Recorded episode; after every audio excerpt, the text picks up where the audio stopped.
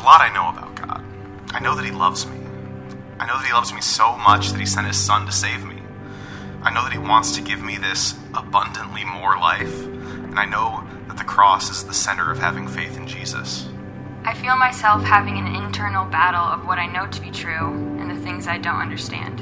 I know that God loves me, that He's always loved me. I know that God sent His Son to save me. I know that my sins are forgiven. But in the back of my mind, there's still something that eats away at me. Why? Why did Jesus have to die? Why did he have to die so horribly? Why was he branded a criminal and beaten and hung there? Why did Jesus have to die on a cross? Why did he have to die in such a cruel and inhumane way? Did he have to die the death of a criminal? Why did Jesus have to die? Why did Jesus have to die?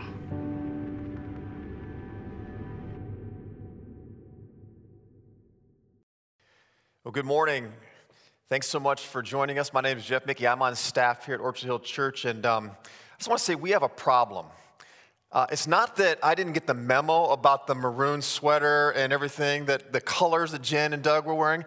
That's a problem. I don't know. I am on the team, even though I'm not wearing the colors this morning. Um, no, we have another problem, and uh, it's a problem that actually nobody really wants to talk about. When we do, talk about this problem, actually, a lot of people tend to just stop listening. Um, we describe the problem in a lot of different ways. Uh, mostly, it tends to sort of minimize this problem. Um, I don't know if it's because we misunderstand it or we just don't care that much. Um, but it's, it's a problem. I think the best way to actually uh, share with you about this problem is to share a picture with you. And it's actually a picture of uh, a gal named Chantel Beyer and her boyfriend. Isn't that an incredible picture? They're, they're out on this African safari out in the wild, and they come across these two white rhinos. Those things are like massive, they're like 4,000 pounds each. That's two tons each for those of you who are doing the math at home, just trying to help the kids out who aren't in school right now. Um, that, that's, that's a lot of weight. It's an incredible picture. Their wildlife expert, their, their, their guide who was with them, actually lured these white rhinos in so that they could get this picture, told Chantel, her boyfriend, hey, hop out of the Jeep, I'm gonna snap this picture.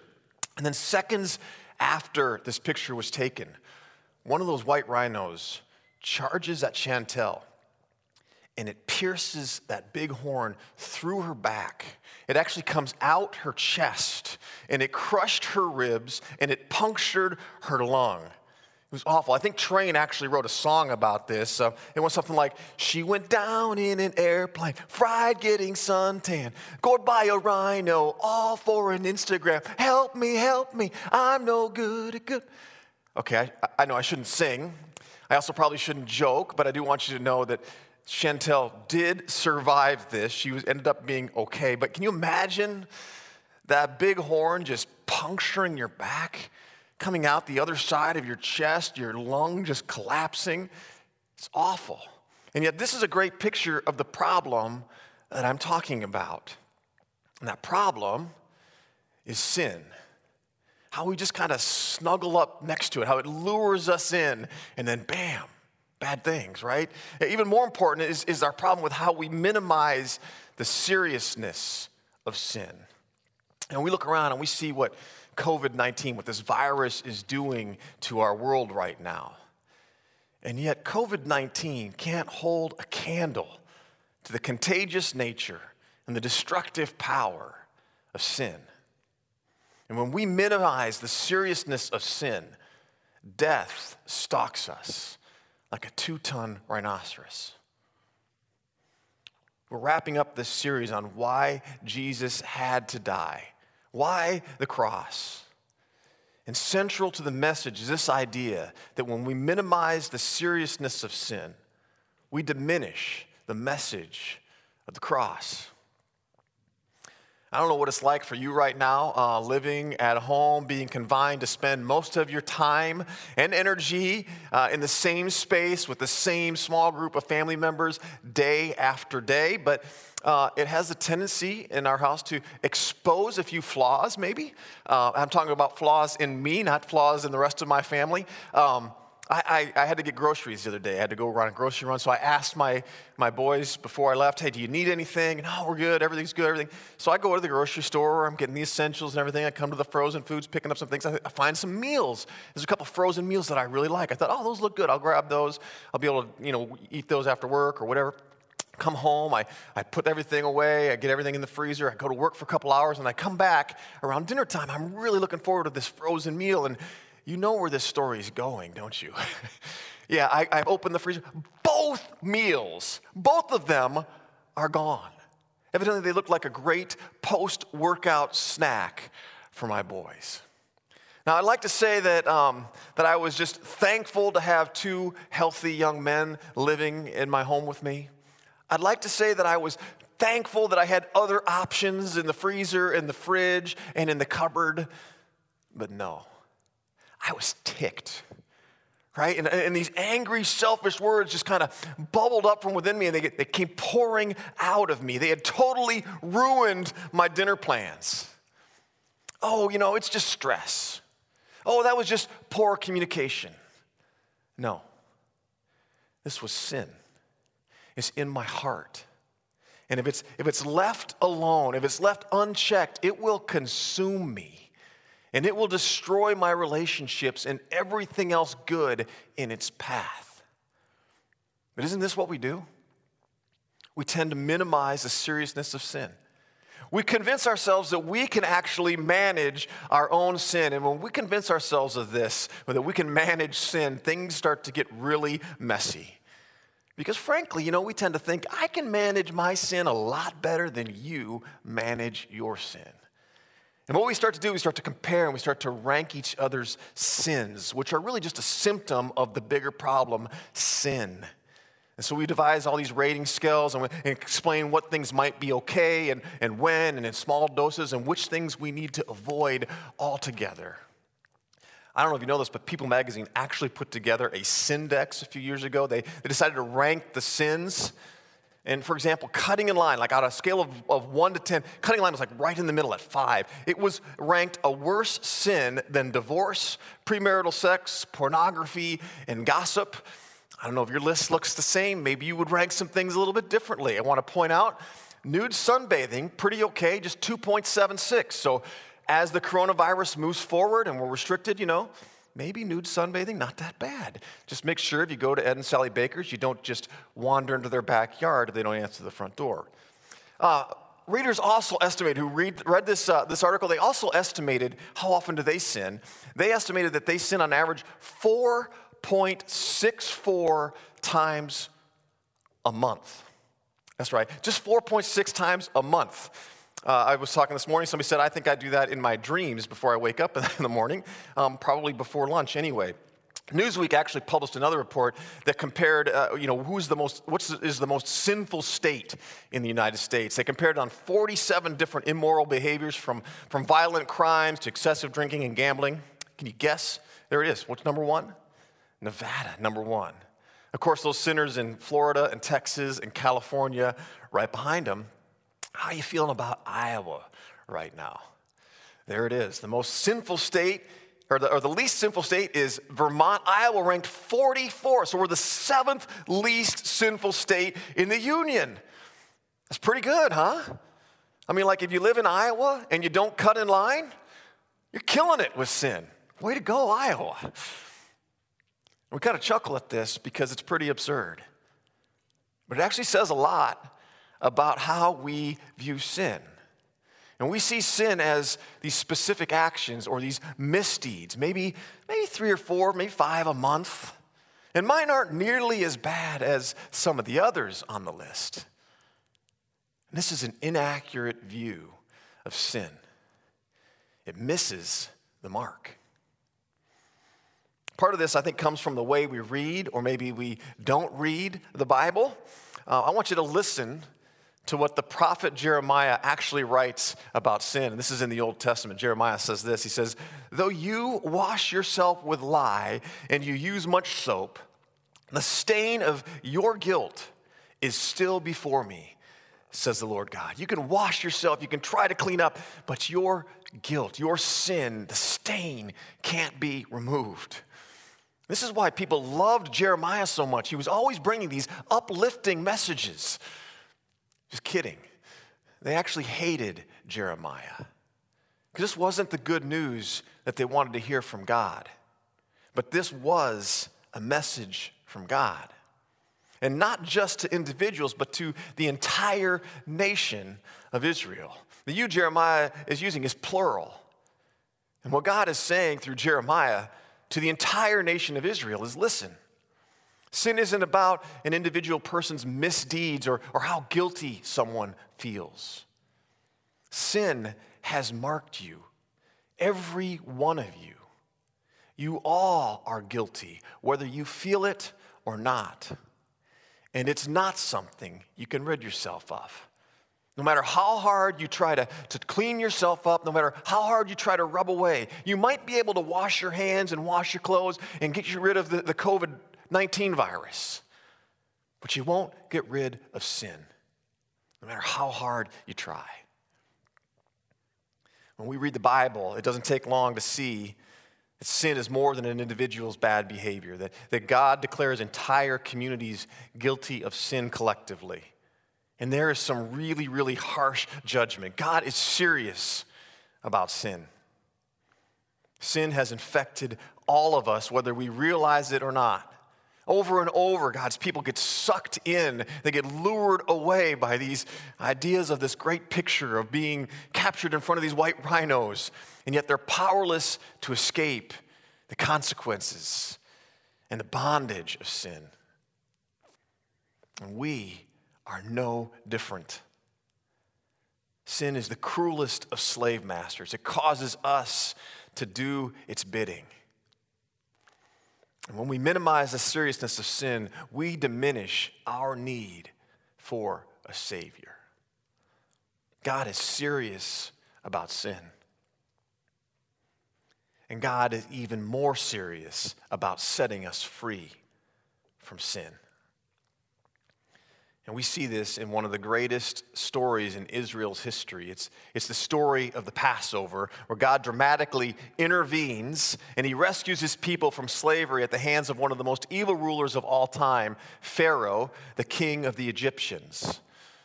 The Passover is a story of how God initiated his plan to rescue people from the slavery to Pharaoh and to lead them to freedom and, and to new life in this promised land. And every year, when Christians are, are getting ready to celebrate Easter, Jewish people are gathering to celebrate the Passover. And these are Passover dinners, the Seder meal. And, and at these dinners, the metaphors present in these dinners actually summarize the core of the Jewish faith. There's no greater use of metaphors in the Jewish tradition. They highlight and they celebrate the story of rescue from slavery, as well as the formation of a relationship with God as he led his people through the wilderness to the promised land. But the story of the Passover is actually more than this for us. Right? The Passover is actually a metaphor for the cross. It foreshadows the day that God would ultimately free us from being slaves to sin. Jesus' death on the cross is the new Passover and his resurrection is our exodus. So we need to pay attention to this story from Israel's history because it can help us gain a deeper understanding and appreciation for why Jesus had to die on the cross. The word metaphor literally means to carry us beyond. And what we hope has been happening as we've gone over these four metaphors of the cross and four weeks in this series is that it's actually deepened our understanding of the fullness of the message of the cross and that it's carrying us beyond our life here and now to a greater life with God, where He can unleash more power of the cross in our lives. You know, Adam and Eve sinned. They ate from the tree God told them not to, and therefore they missed the mark that God had set for them in the garden, and they were sent away from the garden. And things got much worse for humanity after that. But God never abandoned his plan to rescue his people. In fact, God invited Abraham to follow him to a new place. He told him, I'll give you a big family and I'll give you a new land. And you know what? You're actually going to be the people who I bless the world through. And Abraham's family does grow and it ends up in Egypt, but it ends up brutally enslaved. And then God hears the cries for mercy from his people. And he sends Moses and says, I want you to free my people. So Moses goes to Pharaoh and he says, Let my people go. And Pharaoh kind of scoffed at him, like you're doing at me right now, sinners. But Pharaoh says, God who? He's like, What are you talking about? And instead of freeing the people, Pharaoh actually made things worse for the people. He looked at Moses and says, You just, you just made a big mistake. And so he doubles their work and, and, he doubles and increases their punishment and their beatings. And so Moses goes back to God and he says, Hey, your plan, your plan, it backfired, man. It, it went way wrong. And God repeats his promise to Moses and he says, Now you're going to see what I, the Lord, will do to Pharaoh. And here's his words He says, Therefore, Moses, go and say to the Israelites, I am the Lord, and I will bring you out from under the yoke of the Egyptians. I will free you from being slaves to them, and I will redeem you with an outstretched arm and mighty acts of judgment. And then God does it. He sends plague after plague, chance after chance for Pharaoh to let his people go. Frogs, gnats, flies, mad cow disease, boils, hail, fire from the sky, locusts. I mean, at what point do you say, yeah, maybe God's serious? About saving his people. Nine severe judgments against this king of oppression and slavery. God is serious about saving his people from slavery. God shows mercy for the Israelites, and he acts, enacts his justice against Pharaoh, the personification of sin. Pharaoh simply digs in deeper. And so God tells Moses, hey, tell these people, tell your people, take a lamb, one for every household, and slaughter it. And take the blood of that lamb and, and spread it all around the door frame to your house, and then go inside and eat that lamb with some unleavened bread, and then get ready. Be in a hurry because you're about to leave Egypt first thing in the morning. And God says, at night, when night comes, He's going to send death through Egypt, and it will strike down the firstborn of every living family, including the animals. But wherever the houses have this blood of the Lamb on their doorframes, death will just pass over. So this, this final plague will not touch God's people. Now, don't miss this. Don't miss this. Last week, Jesse taught about how the blood of Jesus, it purifies us and it washes away our sin. But this blood, the blood of the Passover lamb, does something different. It's a metaphor for something more. It didn't purify the people, it didn't wash away their sin. This blood protected them from death. The blood of the Passover lamb was used to keep God's people alive. The next day, they will march out of the city and begin their exodus, following God to freedom through the wilderness as He tries to form them into a family through which He can bless the world as He leads them to the promised land. Right, in the middle of this story, strange little deal is God actually gives Moses these instructions for uh, throwing a dinner party. Uh, it's complete with butchering instructions and baking recipes. Um, and then he says this to Moses He says, This is a day you are to commemorate. For the generations to come, you shall celebrate it as a festival to the Lord, a lasting ordinance. In other words, in every year, for as long as there are Jewish people, you need to host this party to remember and celebrate the Passover. Now, fast forward several hundred years, and Jesus appears on the scene, and, and John the Baptist is telling another group of oppressed, broken people, Get ready, get ready, the kingdom of God is very near. And then he sees Jesus walking towards him one day and he says, Look, look, the Lamb of God who takes away the sin of the world. And the people who heard this would have been, Jesus, the, the Lamb of God. What does Jesus have to do with this, with Passover and the Lamb of God? And what, what are you talking about? I think what John is actually saying is look, God has sent us the Passover lamb. Not just a Passover lamb, but his own. The Lamb of God.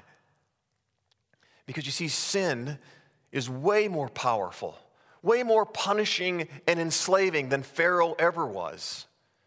So, sacrificing any old lamb or making any kind of offering that, that we might try to make to God simply won't cut it. But look, God is providing for us. God is providing a way. He is giving us the ultimate Passover lamb who will rescue us from slavery, who will offer us protection from its deadly consequences, so that we can join God on this journey and be formed into a family with God and to follow Him into freedom and into new life, into a new land with Him. Without this blood of the Lamb of God, we simply don't have this freedom or this protection that's needed to make this journey. But John says, Look, here he comes now. And yet it seems as though sin, like Pharaoh, doesn't flinch. Sin is still very much a part of our broken world. We, we look around, it's still a powerful contagion. So, what was John talking about? Sin has not been removed from the world, and it won't be until Jesus returns. But Jesus' blood on the cross does redeem us. God's judgment for our sin now passes over all who receive this Lamb of God and the covering of his blood. Jesus' blood poured out on the cross saves us from death the consequence of our sin. Jesus is the perfect lamb, the ultimate Passover lamb who redeems us with outstretched arms, with mighty acts of judgment against sin, and with miracles of mercy for his people. And in doing this, he removes the yoke of slavery. In using Passover as a metaphor for the cross, I hope that, we can begin to see Jesus' death saves us from our death by spiritually covering us, uh, making his blood uh, over us so that God's judgment will pass over our sin. But the Passover also marked the entrance to Exodus, heading out into the wilderness with God, learning to trust God and be part of his family so that he can bless the world through us. The Exodus then is a metaphor for Jesus' resurrection, right, where he invites us to do the same, to take this journey with him, where we will walk through the wilderness. And it will include open spaces, it will include mountaintop experiences and streams, but it will also include valleys and darkness and hardship, where God teaches us to trust him, to keep following him, to keep fighting and looking for and living into his promises and this life that Jesus ultimately promises to give us. And we are to celebrate that. We are to remember that on a regular basis, just like the Jews, the Jewish people are, are to celebrate Passover. God asks us to, to mark this as well. And, and Jesus gave us something to do this with. You remember what Jesus was doing the, the last night, the, the night that he spent when he was betrayed and he was spending the night with the disciples? He was celebrating the Passover. And that's not a coincidence. God's timing was intentional. And Jesus took the unleavened bread and he broke it. And he gave it to his disciples. He said, Take, this is my body, which is broken for you. Take this and eat. And then he took the cup, the cup of wine that was sitting on the, on the table, and he just said, He gave his father thanks, and he said, I want you to take this cup. This is a cup of a new covenant, a new promise from my father. It's the cup of my blood which is poured out as an offering for forgiveness of your sins. It's that covering you need. Take this and drink it. And what did he say when he said, Take this and drink it? He said, Do this and remember me. And I don't think Jesus is saying, you know, when you have communion at church, you know, um, I'd really like it if you just recall this story and you think, man, Jesus, wasn't he awesome? Wasn't that a great story? Gosh, I wish I could have been there. I think Jesus is saying, remember that I am with you right here and right now. I am with this body of believers, this family. I am working to free you, to give you this covering, so that you can go out and help others find this freedom and this covering, so that you can journey with me to new life in my kingdom. So, what does this mean for us today? Like, how do we, how do we apply this Passover metaphor in our lives today? Three quick things. First, I would encourage you to accept Jesus' offer to save your life from the consequences of sin by asking Him to simply cover your life with the blood of His sacrifice. Instead of minimizing your sin, make more of Jesus. Instead of minimizing your sin, make more of Jesus and his offering for you. See how serious he is about saving you and setting you free. You can simply say to Jesus, You know, I, I, believe you are the Passover lamb. I believe that it's by your sacrifice on the cross and that alone that I am saved from death. Jesus, will you cover me? And will you lead me? as you provide this protection, will you lead me into a greater relationship with God and with God's family? Help me to lean into your promises and to trust you and to walk with you into this life of freedom and abundance of life that you promised me. Second thing, sweep away the sin. You know, one of the, the, the, traditions that the Jewish people have during the Passover is that they were told to get rid of all the yeast in their house. And so they would spend the first day of the week sweeping out the yeast out of their house. And yeast is often used as a metaphor for sin. In fact, Jesus talked about how a small amount can will, will work its way into the whole dough, right? It causes the whole dough to be infected by this, by this yeast. The same way, a little bit of sin can contaminate our entire lives. And so Jesus says, sweep away the sin. Don't minimize it. And with the help of the Holy Spirit and with God's grace, we can ask God to actually reveal sin in our lives that we need to sweep away. We can confess it to God and confidently know that He's going to offer us forgiveness, that there's not punishment or judgment, because again, the Passover lamb covers us from that punishment. So we can thank Him for that forgiveness. God wants to work with us to sweep the sin out of our lives. And finally, I want to encourage you eat the Passover lamb. What's that mean? Well, the Passover is actually a meal. Uh, the Jewish people actually eat it. Friends and family, they come together and they share in this meal. They'll eat like bitter herbs and horseradish so that they can be reminded of the bitterness of slavery. The roasted shank bone represents uh, the Passover lamb. They eat the metaphor. And we need to do the same with Jesus. When he was tempted in the desert, he said that man doesn't live by bread alone, but by the word of God. So when we engage the Bible and interact with it, we consume Jesus. What we put into our minds and into our hearts, it matters for our lives. It, it affects the way we think and live. When we pray and when we listen to God, we ingest His Spirit into our lives. So take Him in.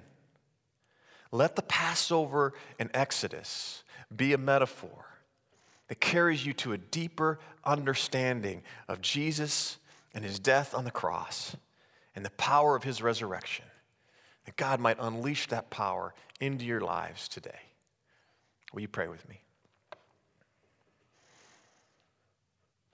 God, you are a God who is set and determined to rescue us to rescue us from being enslaved to the sin that lures us away and promises amazing experiences and yet leads us right to the threshold of death and sometimes across it. Thank you for sending Jesus to be our Passover lamb. Lord, to cover us so that we can be protected from this threat of death. For inviting us to take this journey with you. The Lord, even though we walk through dark valleys, you are with us. Lord, that you, all of your promises, you are have an undefeated record of being able to deliver on your promises. Help us to, to be people who are willing to engage with your word so we can learn more about these promises for our lives, so that we can trust you for these promises, and we can walk with you as you make us more your family, and we can become more of a blessing to the world around us. It's in your name we pray. Amen.